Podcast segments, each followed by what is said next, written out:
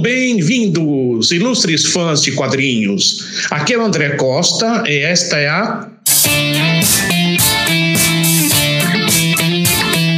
Coluna do Professor. Hoje vamos falar de Heróis em Crise, uma minissérie que foi publicada no Brasil em cinco edições, de setembro de 2019 a fevereiro de 2020. Contudo, ainda é possível encontrá-la em bancas de jornal ou encomendá-la no site da editora Panini.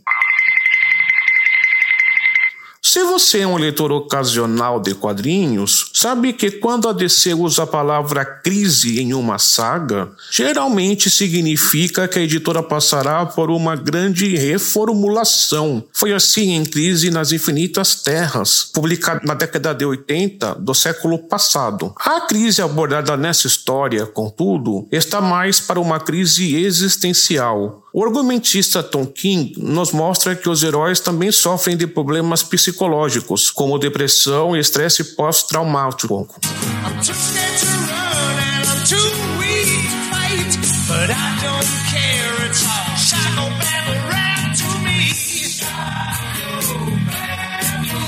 Pensando nisso, Superman, Batman e Mulher Maravilha montaram o Santuário, um retiro construído no interior dos Estados Unidos em que os heróis encontram tratamento para tentar solucionar seus traumas. Apesar de parecer uma casa de campo normal, ela esconde em seu interior câmaras onde os heróis fazem terapia. Cada câmera é dotada de uma inteligência artificial construída pelo Batman com tecnologia kryptoniana. O resultado é uma espécie de computador capaz de fazer terapia nos heróis e que possui a força de vontade do Batman, a compaixão da Mulher Maravilha e a honra do Superman. Muitos heróis passam a frequentar o local porque ele oferece anonimato. Afinal, você acha que os habitantes do planeta se sentiriam tranquilos sabendo dos problemas pessoais e traumas que os heróis enfrentam?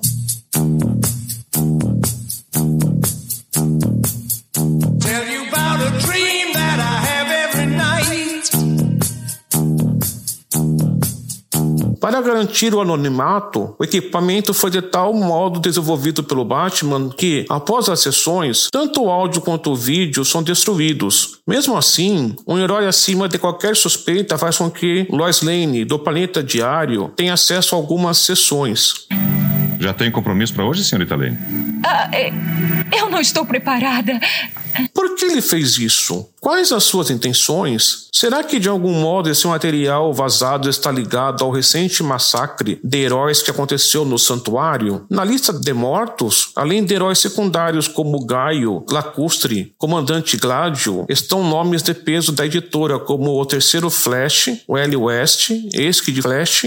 Oi, eu sou o Oli, filho da Francine. E Arsenal, Roy Harper, ex-Ricardito.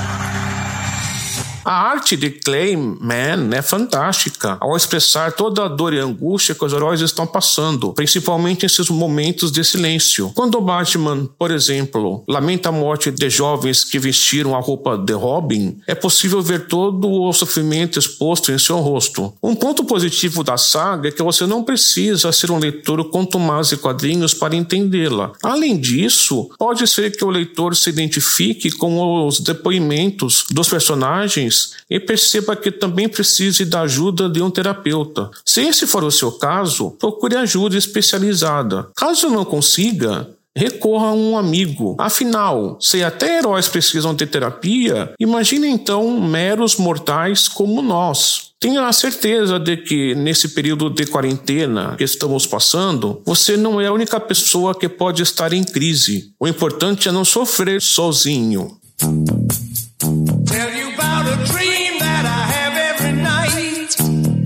Até breve. E por hoje é só, pessoal.